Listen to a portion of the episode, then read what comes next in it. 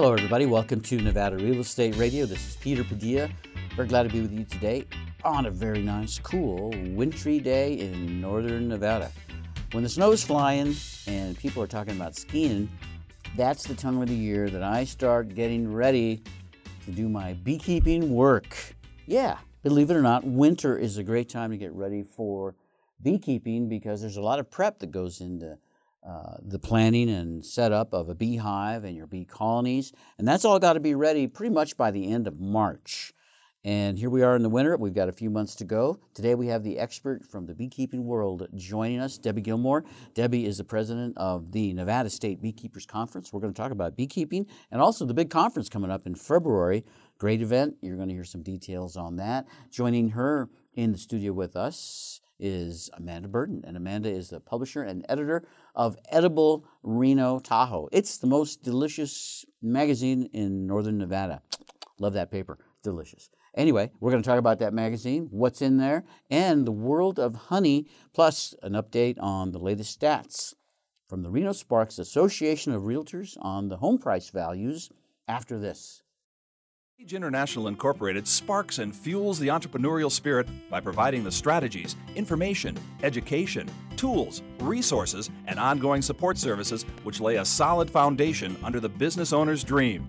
Sign up for their free monthly newsletter at sageintl.com. That's sageintl.com.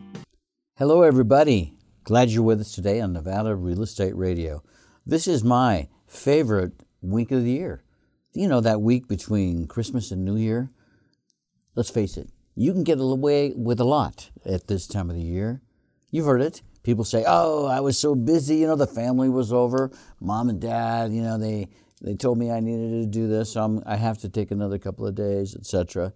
I had one guy call me and say, "Hey, I was with my grandma, and she was feeling so good visiting. She decided to stay a few more days, and so I want to postpone my meeting for a few more days." And I'm thinking, "Hey, grandma takes priority.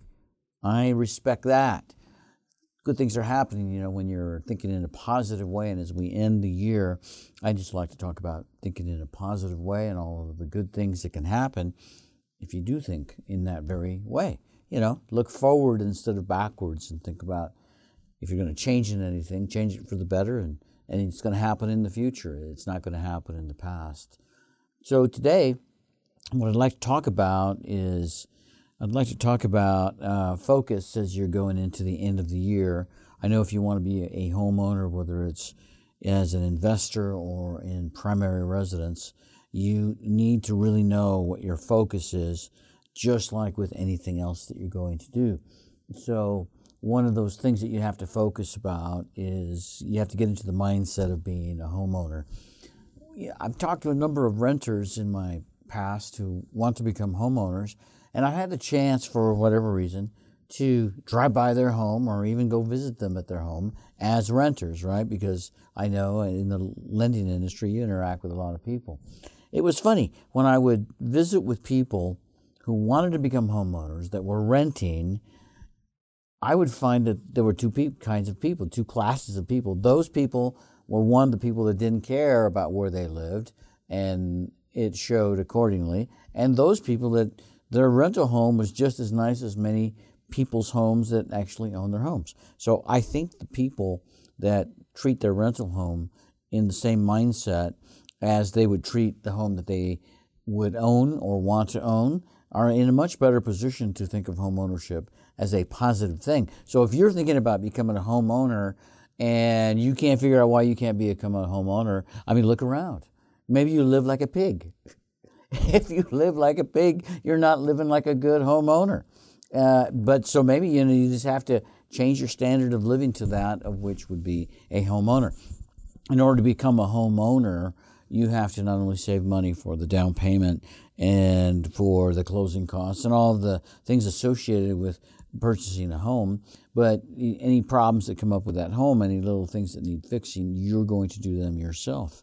And you cannot do that if you're living paycheck to paycheck and you are barely able to take care of your housing needs and your fast food needs or however you take care of your groceries. You know, if, you, if you're not in a position where you can do that, um, then you're probably not going to be a homeowner. But uh, you'd be surprised what you can do if you focus. You can change your lifestyle just a little bit and maybe start saving a little bit of money. And what you're doing then is you're doing the same thing that a homeowner does. You always have to have a little extra cash in case the hot water heater goes out, or a window breaks, or the furnace doesn't click on, or whatever the deal is, right? You've got to be able to get some cash pretty quick. And that means you've got to have some money saved. So if you're a renter and you can't figure out why you can't save money, well, think about maybe cutting back on the way that you live or altering the way that you live so that your expenses can go down just a little bit. Take that money and save it. And you're doing two things. You're training yourself to always have a little bit of reserve in case an emergency comes up, like that future hot water heater you're going to own when you become a homeowner. And since you're not a homeowner yet, that money you'll actually will be saving it and you'll get into the habit of saving just a little bit of money so that little by little you'll also be saving maybe the money that you need to close on a real estate transaction.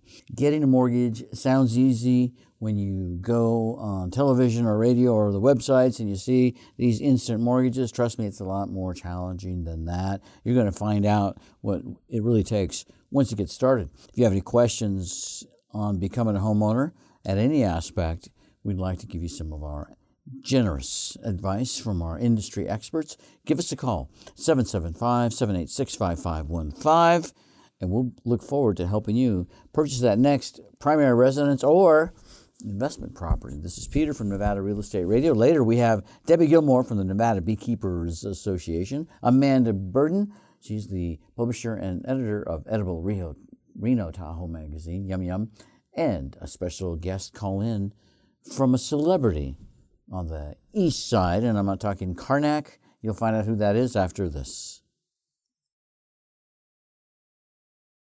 Nevada State Beekeepers Conference is coming February 22nd through 24th in Yerington, Nevada, the hub of Lyon County. Learn about products from beehives used in health and beauty. Take part in the hive decorating contest and honey tasting contest. Want to become a beekeeper? Attend the workshop rotation to learn everything you'll need to get started. The 2019 Nevada State Beekeepers Conference, February 22nd through the 24th. Perfect for beginners or advanced beekeepers. Register at nevadastatebeekeepers.org. That's nevadastatebeekeepers.org. It's so sweet.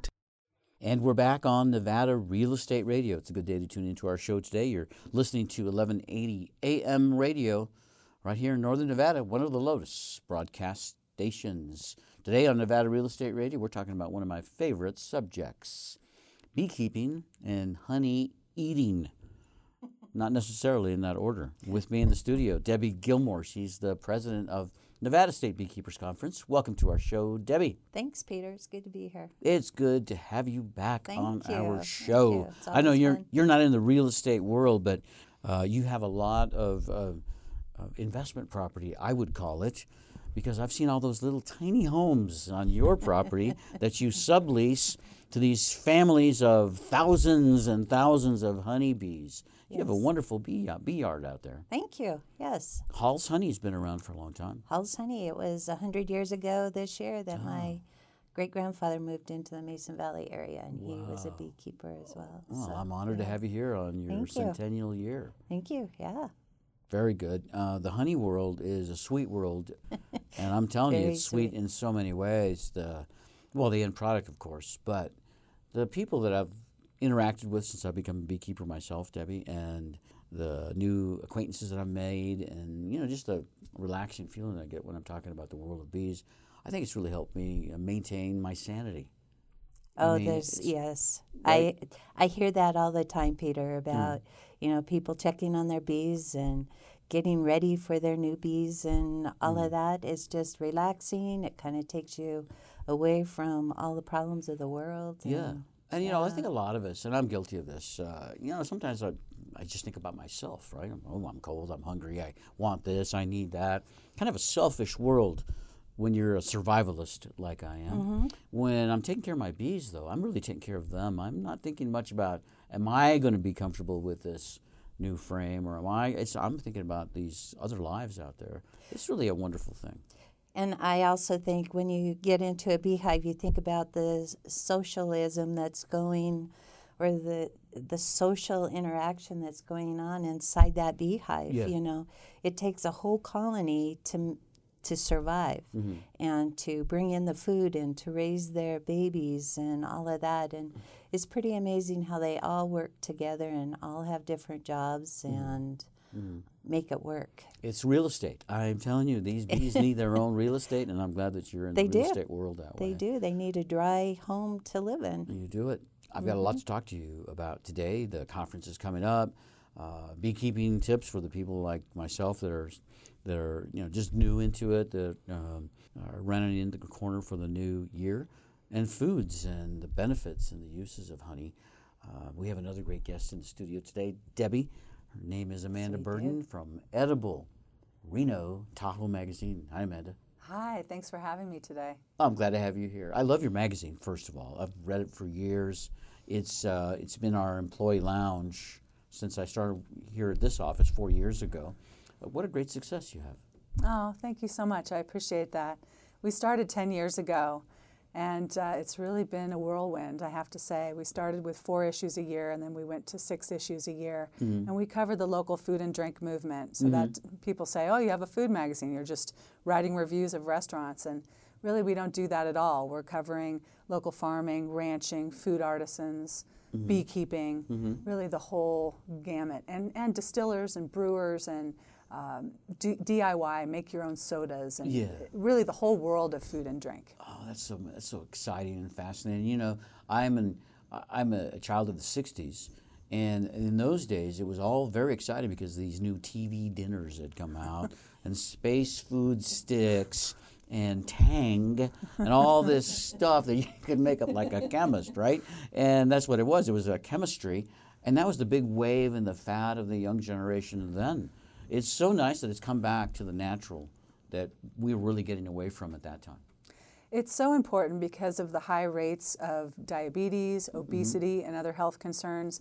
I think it's important that we spread the gospel, frankly, of eating right and knowing where your food comes from. So uh, that's what we're all about here. We have a mission with the magazine to try and curb those high rates of all the, the health concerns and connect people to those local sources of food. Yeah. Amanda, one guest that was uh, scheduled to be with us today, but he's Educator of the Year for the, the uh, Reno Sparks Association of Realtors. His name is Dan Ryder. I don't know whether you know Dan Ryder, but he and his lovely wife, Valerie, in addition to being in the real estate world, they own a business called Heirloom Gardens. And everything organic, everything is just pristine and natural. And I love these people because they, well, you know, Debbie, Dan introduced me to becoming a beekeeper. Yes, he did. And at any rate, what he has really opened my eyes to is that we can do so much of this ourselves in our own backyard. So, for instance, this year, my lovely fiance Sherry decided she would try growing uh, cold weather produce, and so we are still enjoying spinach from our garden in December. Isn't that amazing? And what a difference! It's like a whole new vegetable. I love that. And, you know, it's really about grow your own. You know, you can grow your own and you Mm-hmm. can grow it year round here. As you said, with the low tunnels, there's different ways you can grow inside, grow your herbs inside on the windowsill. You can do container gardening. There's really a lot of ways to do it. And it's, it's, uh, it's your own organic, healthy, natural food, and it's not that expensive. You don't have to buy it at Whole Foods. Mm-hmm. It's right there in your own backyard. And you know, Amanda and Debbie, a, a lot of us, let's face it, we're all looking to be entertained, right? We all want to be, you know, in a, in a world where we're in amusement and where we love everything. And so we're constantly looking for this uh, entertainment. And a lot of times it's really not there, it's artificial.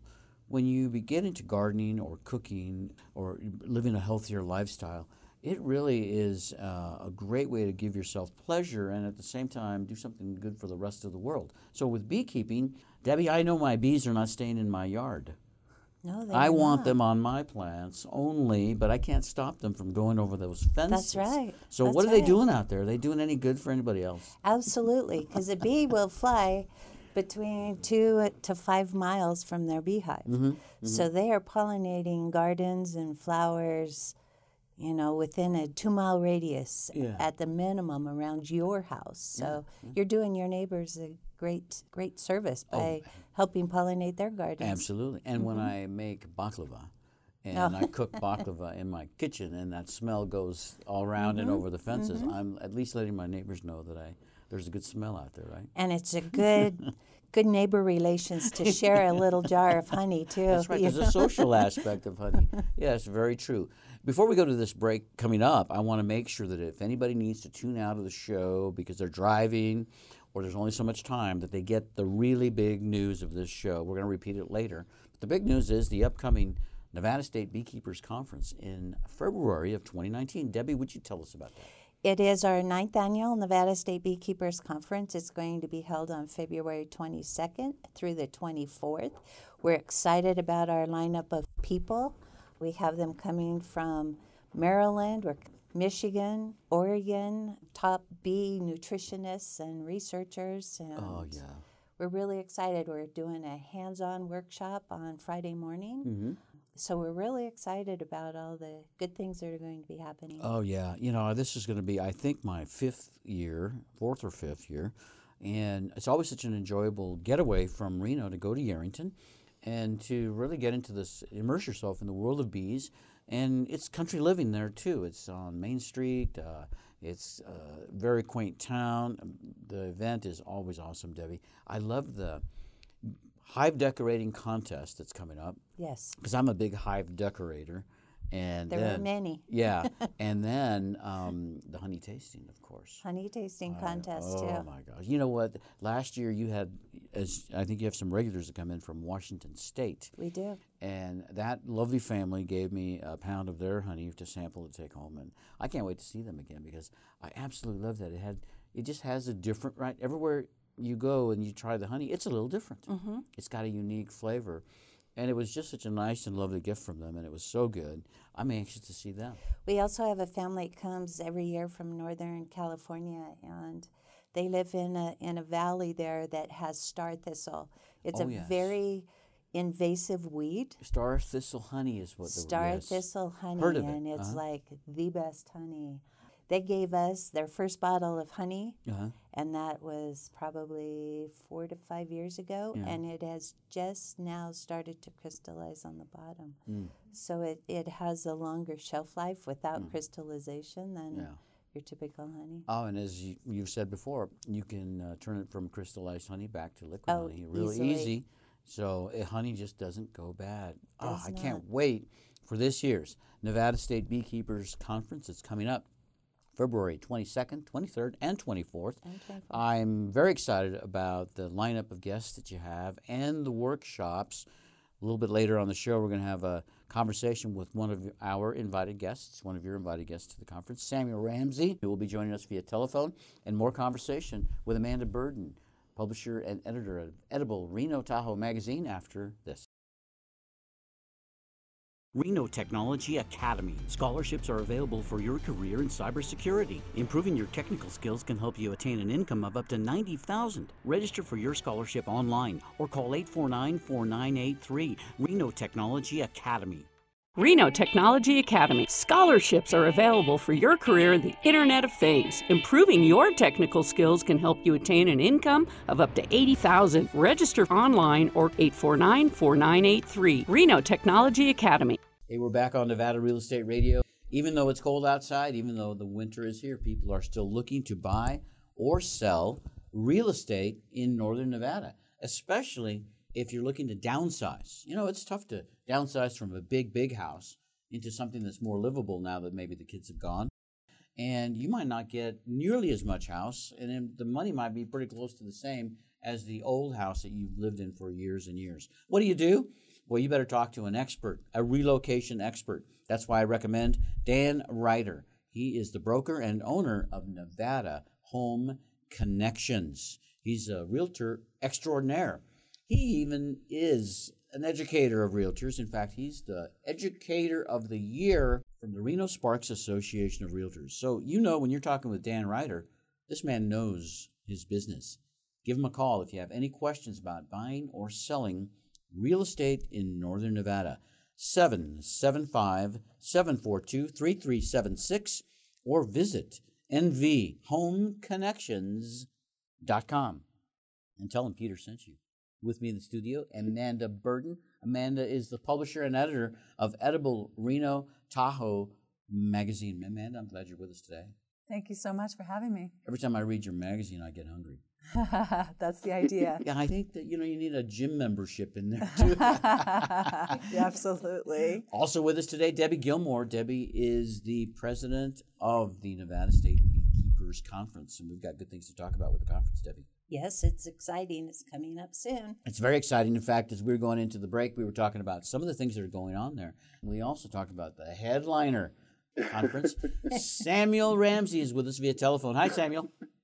Hi there. It's really great to be here. Hey, it's great to be here too. In fact, you know, when I first looked for you on uh, on social media a few months back, Dr. Bugs came up, and then I thought, you know, there's a guy that looks just like Samuel.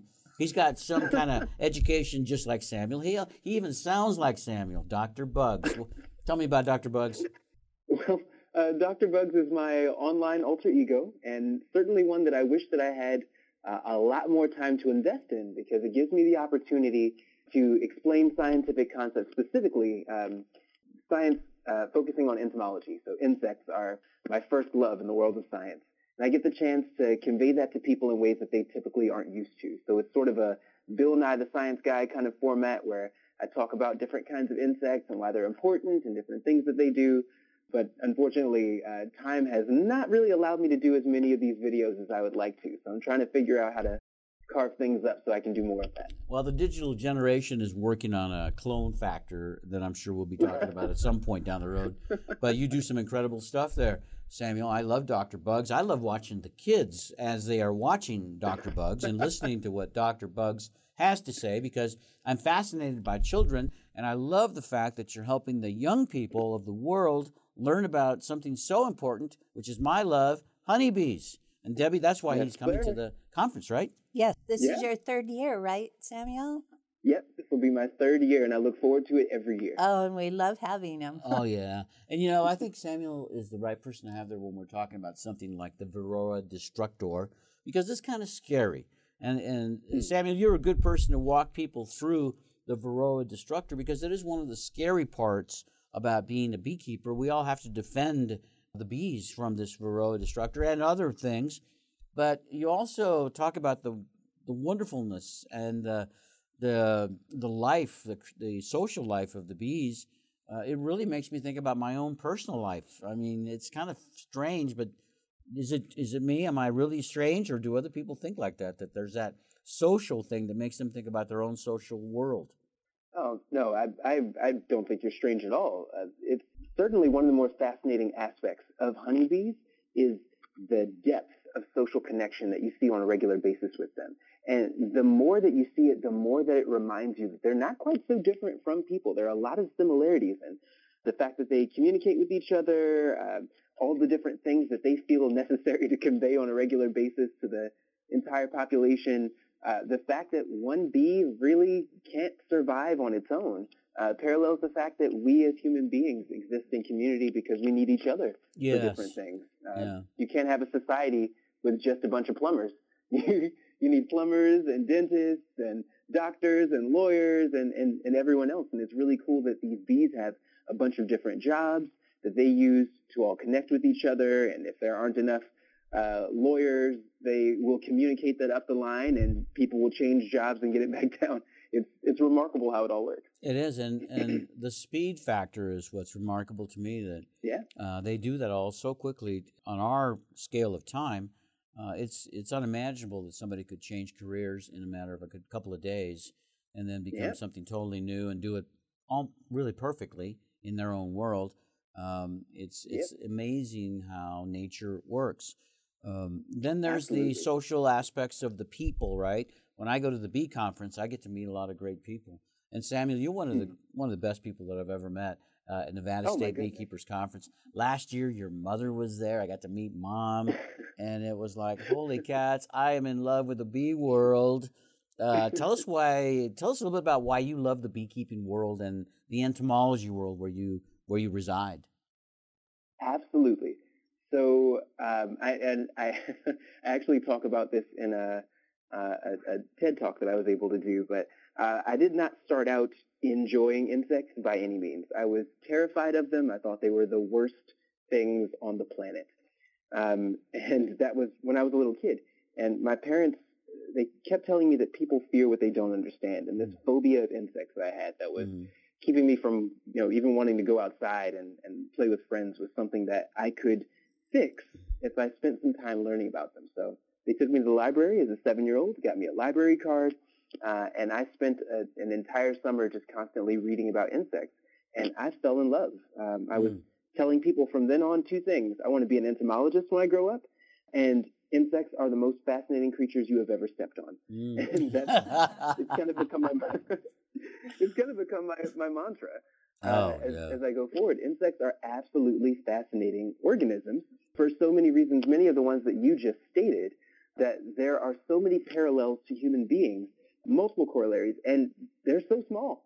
Tiny little brains, uh, there's just so much amazing stuff that's packed into such a tiny package.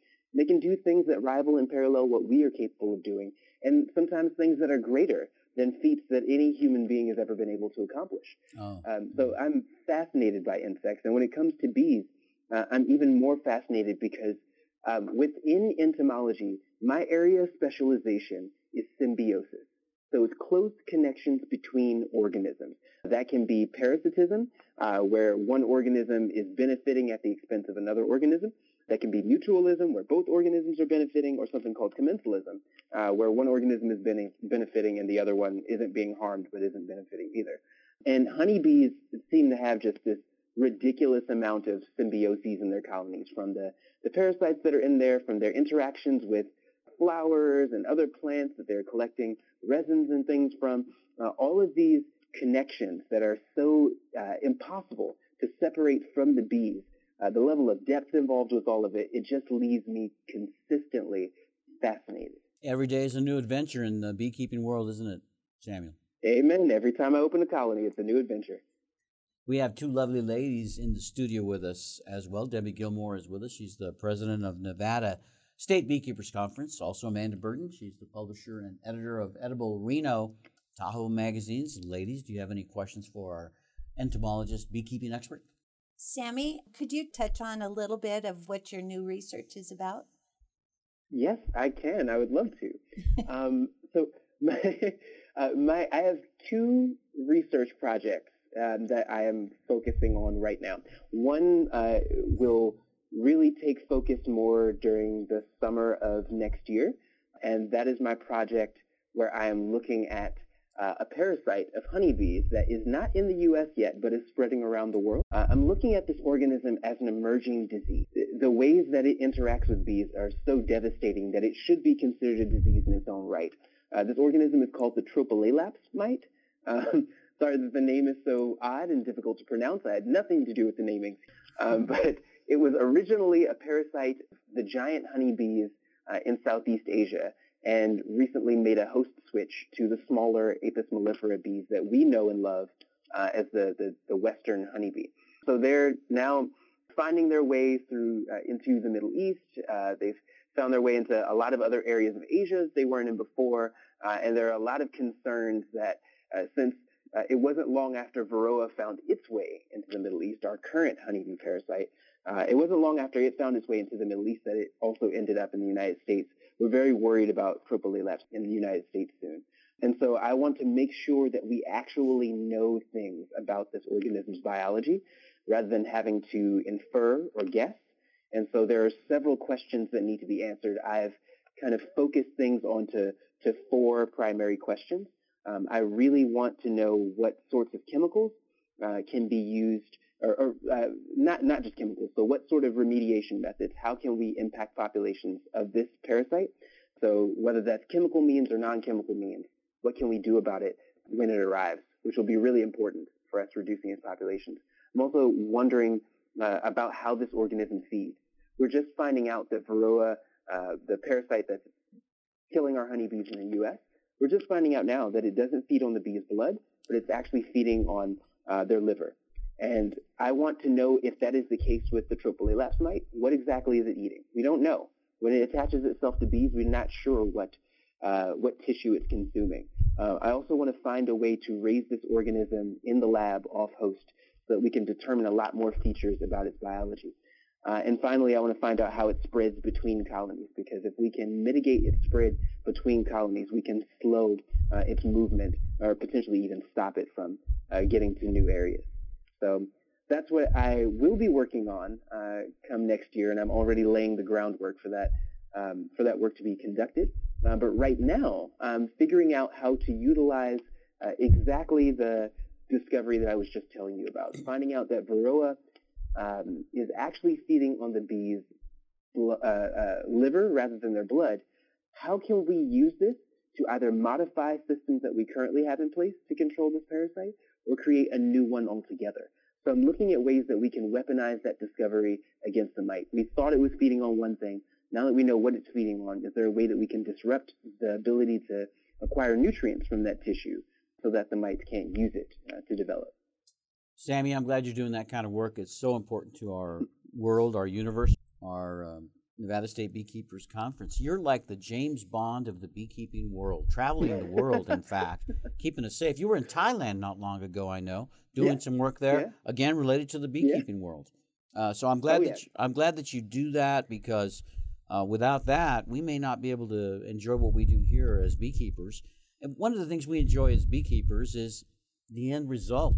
And that's why we have Amanda Burden with us from Edible Tahoe Reno Magazine. Amanda, do you have any questions for Sammy yourself? I, you know, coming from owning a food magazine, local food magazine, I'm really fascinated about pollination and how the hmm. bees play a part in that. I know that they aren't the only ones pollinating. Maybe there's bats, there's other things that are pollinating, but I'm Yep. interested in that aspect. You know, how important is the bee to our food system? Do we really? Some oh. people say that we can't have food without the bees. Is that really true?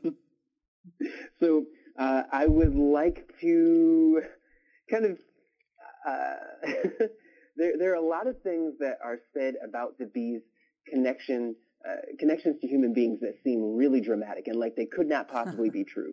Uh, and those things are actually true. Uh, the bees are essential to the ways that we develop and produce food.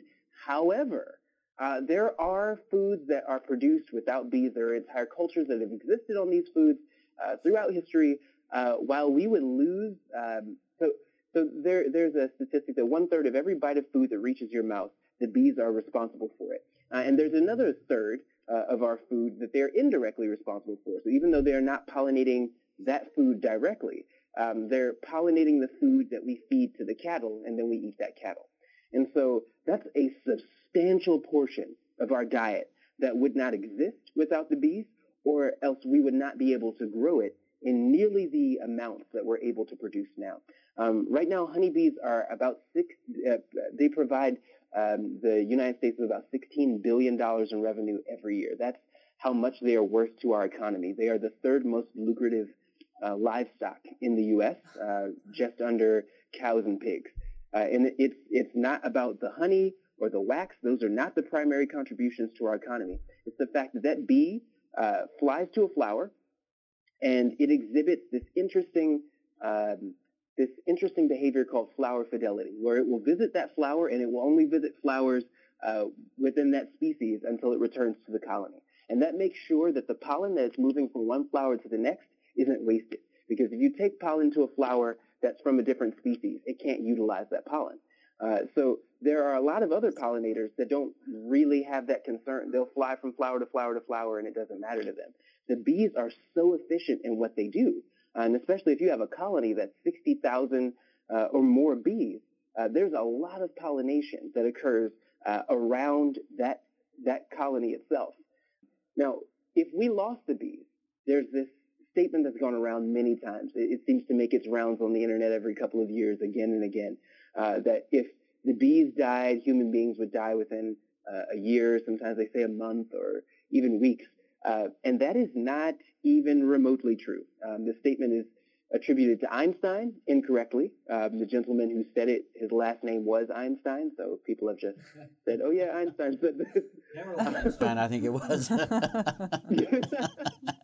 but it's not correct. Uh, we we know that entire cultures have existed in Asia uh, with rice being their primary source of food, and rice uh, is not pollinated by bees.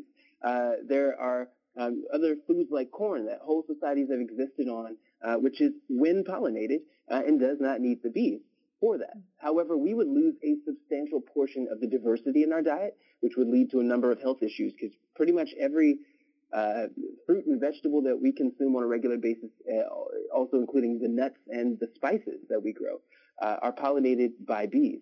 Um, and it would cause a global food shortage in the entire world uh, if the honeybee populations died out. Uh, Samuel, it would cause a hardship at my household if we didn't have honeybees because there'd be no more baklava. And my baklava factory requires a lot of honey.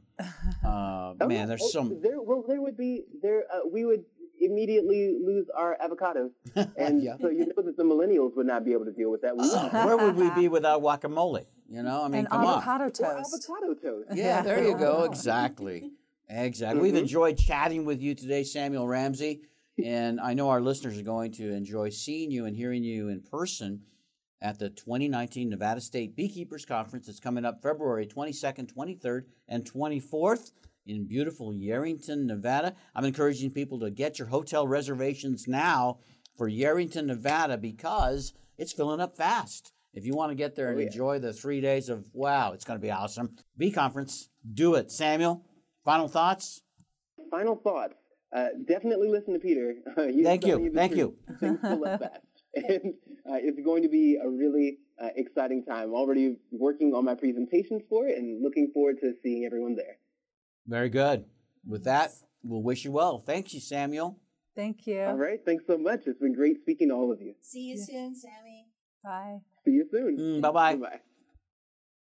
Reno Technology Academy. Human ingenuity is shaping a new technological future. IoT, the Internet of Things. The demand for skilled developers and tech workers is high. Reno Technology Academy has a new training program and the only IoT lab in the state for the next generation of makers and inventors who want to turn their obsession into a reality. Reno Technology Academy has scholarships available right now. Call 849 4983 and apply today or visit renotechnology.academy. We're back on Nevada Real Estate Radio. I'm pleased to be with you today and talking about real estate and real estate for investors. Look, when you're talking about real estate, if you need to get a mortgage, you have to make sure that your credit is in good shape. If we can assist you in any way with a credit review and helping you improve your credit, I'd be happy to do it. And we do it as a public service here at Nevada Real Estate Radio. Just give me a call anytime after the show, 775 223 3428. I spent many years in the mortgage world, and I know that the most important thing before you see a lender is to make sure your credit is in good order. And we want to help you do that. You'd be surprised what just a few tweaks and adjustments can make on your ability to purchase a home. So, yes, anytime you want to call, we're here and ready to visit with you. Today, we're talking with the people from the Nevada State Beekeepers Conference. And these people are Debbie Gilmore. She's the president. Glad you're with us today, Debbie. Thank you, Peter. Also with us from Edible Reno Tahoe Magazine, Amanda Burden. And Amanda, you put out a fantastic publication here, and I'm looking at a T-bone steak here on the top, and I keep wanting to go eat, and I get so hungry, like I said, when I look at your magazine. it is a wonderful piece of work. Is it published here in Northern Nevada? We well, it's published out of my house. Everything's digital these days, Mm-hmm. Yep. so we put it all together, orchestrate it there Yeah. um, on the computer, and everyone is a local freelancer here for the most part. Yep. So it's produced locally. Um, it's not printed locally, but it is produced. And you have a yeah. Sacramento edition as well? Is that We do, yeah, yeah. We cover the greater Sacramento region, four counties down there. Very nice. I uh, again, I just am very impressed with the magazine, and it's something that has legs. It sits around for a while because once you read part of it, you put it down. You want to get back to it. Somebody else takes it away from you. Where's my magazine? it's in the kitchen because you've got great uh, dishes here, great recipes, and and uh, your advertisers are all connected with the same world that you're in, which is uh, Yep. really the uh, the respect of good food. That's right. Local food, drink, and also health because it's all about eating good, healthy, natural food. Yeah. We were talking with Debbie Gilmore and Samuel Ramsey on the last segment about our upcoming Beekeepers Conference. During the break, I heard you chatting with Debbie Gilmore. You're thinking about going to the Beekeepers Conference this year? Debbie, did you hear that? I did hear that. Absolutely. Look forward to seeing you there. I was fascinated to hear that it isn't just for beekeepers. I mean, I'm sure there's a lot for the beekeeper, but I don't have any bees r- yet. Uh, maybe I'll get them after I go to the conference. I'll be so inspired. But it's interesting to hear that you'll have some mead, you'll have some honey tasting, you'll have some other workshops there for that everyone can enjoy. Yes, there will be. On Friday afternoon, we have a series of six workshops. Um, they're pertaining to bees, but you don't have to be a beekeeper to to learn about the products, the propolis, the pollen, the you know different things. So no, you don't have to be a beekeeper to enjoy the conference. And if you have a of other stuff. curious mind, I imagine Oh, just yeah. the mm-hmm. information that's provided will be mm-hmm. fascinating to mm-hmm. learn about. You know, Amanda, one of the things I'm fascinated about, and I've been going to the Beekeepers Conference, this is going to be my fifth time, um, is the, well, you've heard the stories, right, about the gold rush? And everybody was going out to get gold, right? And make it big. And there were some people that decided, well, I think I'll just open up a little store and maybe sell a few gold mining tools and picks and hammers. And, you know, in the beekeeping world, it's the same thing. Some of the most fascinating products I've ever seen are in the beekeeping world, and you get to see them there at the conference because Debbie, some of you have good displays from some of your sponsors, uh, new innovations all the time, techniques. Right, right. We have vendors too, and we do. We have mead. We have. We're hoping to have some breweries do some honey beer for us. Oh, taste. honey beer, yeah. yeah. So yeah, we're we're trying to just tou touch on all avenues for oh yes, not only beekeepers but people you know who enjoy the products of the beehive. yeah. Uh, a product I like to talk about, and uh, Amanda, you might know about this product too to, to a degree because you run a uh, magazine with such a gourmet focus, and that is bee pollen. So I love bee pollen, Debbie. Uh, on ice cream a little bit sometimes. In yogurt it's just so good. And if you put it in a smoothie wow texture. And it is so good it has a well there's no taste in the world like it. And most people have not tasted bee pollen. And it's it's like grated cheese in a way only you see the little specks of the gold. It's like gold. Pollen is very um, high in protein as well. Mhm. I would caution people though if they have sensitivities or allergies to to plants. Mm. Pollen is a very high concentration Yeah. of that pollen from those plants. uh-huh. So we tend to tell people to start out with like one grain or Just two a little bit, grains yep. of pollen. And pollen comes from many, many sources. Mm. So depending on the pollen that you use, it, it's a great product, yeah but be very careful in using it. yeah uh, have you had any experience with bee pollen yourself man have you ever I've tasted it? never Mhm. tried it, but it makes me, when you talked about allergies, I don't know if we can go down this road just a little bit because Mm. I'm fascinated. Is it true that honey helps with allergies? I don't know if that's, is that true or not? Some people talk about it helping allergies. I don't think that there's any scientific proven Okay. fact on that. But when the, the bees collect the nectar to make the honey, they're also collecting some of the pollen. So there is some pollen that is in the honey.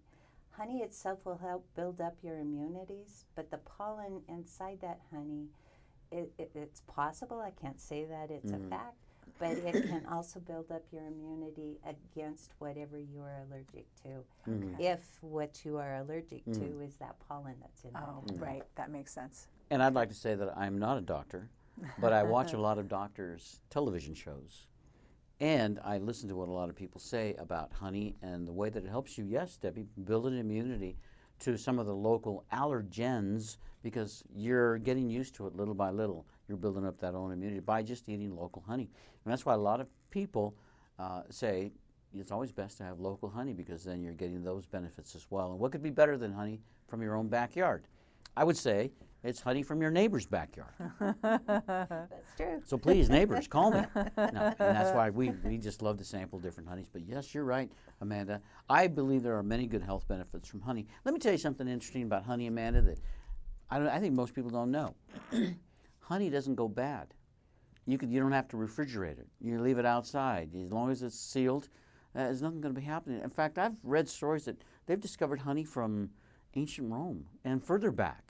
I think uh, there was some honey on the ark, maybe that was uh, still there. Debbie, that's true, isn't it? That is very true. They used to um, put honey in the tombs in Egypt Mm-hmm. so that the, the people in their afterlife would have honey. Um, so it's been around a very long time. Why do you think I asked you for those jars? I'm going to set up a reserve. I still have some honey from my family's business, and they've been, well, it was probably 50 years or so ago. Yeah, yeah. And I still have that honey. I've learned as a beekeeper too, Amanda and Debbie, that honey is antiseptic to a degree, right? Antibacterial. Anti, sorry, let me correct that. I'm not a doctor. Antibacterial. It's Mm-hmm. antibacterial. So if you scratch yourself or you get a little cut and you Mm-hmm. don't have anything but some honey to put on it, that honey is actually going to help. Yes, and I'm so glad that you talked about that because I learned a new word this morning. Mm. I love new words in beekeeping. It's called, I, I believe it's pronounced in inhibine. It's I N H I B I N E. And it's the bacteria or it's the qualities in honey that makes it antimicrobial. Mm. And one of them is uh, hydrogen peroxide that acts against the bacteria in wounds. That's interesting. I'm, al- it's fascinating the, the way that the bees uh, work and then the product that they produce as well. Another fascinating product from bees that most people don't think much about beeswax. So, talk about beeswax. Give our listeners just a little primer on what the benefits of utilizing and getting beeswax is, Debbie. Well, beeswax is a product that is actually manufactured, I guess you would say, by the bee itself. They have wax glands on their abdomen, and so it takes about, uh, I believe, like six pounds of nectar to produce one ounce of beeswax. So it takes a lot of energy, a lot of resources to produce this beeswax. But that is what the honeycomb is. Is it's this wax. They're secreted in little tiny flakes, and then they use their mandibles to form it in these perfect little hexagon um, structures called the bee comb or the honeycomb. Yeah, and I've seen uh, candles, beautiful candles made out of of honeycomb. In fact, it still looks like it's, it's, it's they roll it. I think is what they do, don't they not, They can roll it. They have molds for it. Um, yes, there's all kinds of ways to use beeswax. And Um, yeah, um, cosmetics is a huge source of using um, beeswax. are you going to be talking about that at the bee conference? Oh yes, yeah. so for health and beauty kind of thing. Yes, we have a workshop on Friday morning. Janice Cox is the author of Natu- Natural Beauty from Your Garden, and she's also works with Mother Earth News. She is a presenter all across the country, and um, she is going to do a hands-on workshop on Friday morning from 10:30 to 11:30. She's bringing all the products. You just sit down. She helps you make all of these products. You have she has all the containers. You walk away with all these wonderful products that you've made with honey, beeswax, um, all kinds of lavenders, and all of that kind of stuff. So it should be really fun. People in the beekeeping world, really, Debbie, I believe they're mostly entrepreneurs. They are. because you're inventive and you're using resources, but everybody wants a little different uh, take on it or a little bit uh, a different uh, product or service from it. But it's all there. I I mean, you have a wonderful artist that I met through the beekeeping world. She paints beautiful pieces uh, that are related to the beekeeping world, and then the woodworking. There's so much there. I can't wait for it. It's coming up February 22nd, 23rd, and 24th, the Nevada State Beekeepers Conference best thing coming up in the beginning of 2019. And Debbie, I'm going to be there. But I know this, ladies and gentlemen, if you're going to go, go to the website and then register for the conference and then get your hotel room because the rooms are filling up fast. This bee conference is so popular. People are coming really from around the world, and you've got to get there. Register online at nevadastatebeekeepers.org, org.org. Debbie, I'm glad you were with us today. Thank you. It was nice being here, Peter. It's nice having you too. Amanda Burden has been with us too from Edible Reno Tahoe magazine. The magazine comes out how often? Deb? We uh, come out six times a year, Okay, so every other month. Yep. every other month. Yeah. And uh, I'm looking forward to the February, January, and February edition because that's the one just leading up to the Nevada State Beekeepers Conference. And Debbie, I know there's an advertis- advertisement there letting people know. So make sure to pick up your copy of Edible Reno Tahoe magazine. And is there anything on the website that they can find about you? Why don't you give us that? Absolutely. It's ediblerenotahoe.com. You can find the entire magazine and all of our past editions from the last 10 years are all up there. Calendar of events. So, of course, the conference will be on our calendar of events um, uh, along with a lot of other things. And social, and we've got e-newsletters and all of that as well. Very nice, very nice. Well, I enjoyed having you here today, and don't be a stranger, even when it's not beekeeping uh, season for the conference. We'd love to have you come back. Thank you. I'd love to come back. All right, we'll send you out an invitation to do that. And I'd like to thank our listeners for tuning in. My name is Peter, your host. If you have any questions for me, again, send an email, peter at nevadarealestateradio.com, and we'll be talking with you again soon. Tell your friends and family we're on again next week. Same time, same station. Goodbye, everybody. Goodbye. You've been listening to Nevada Real Estate Radio with Peter Padilla. We value your listenership and appreciate your feedback. Want to talk with Peter? Send an email to peter at nevadarealestateradio.com.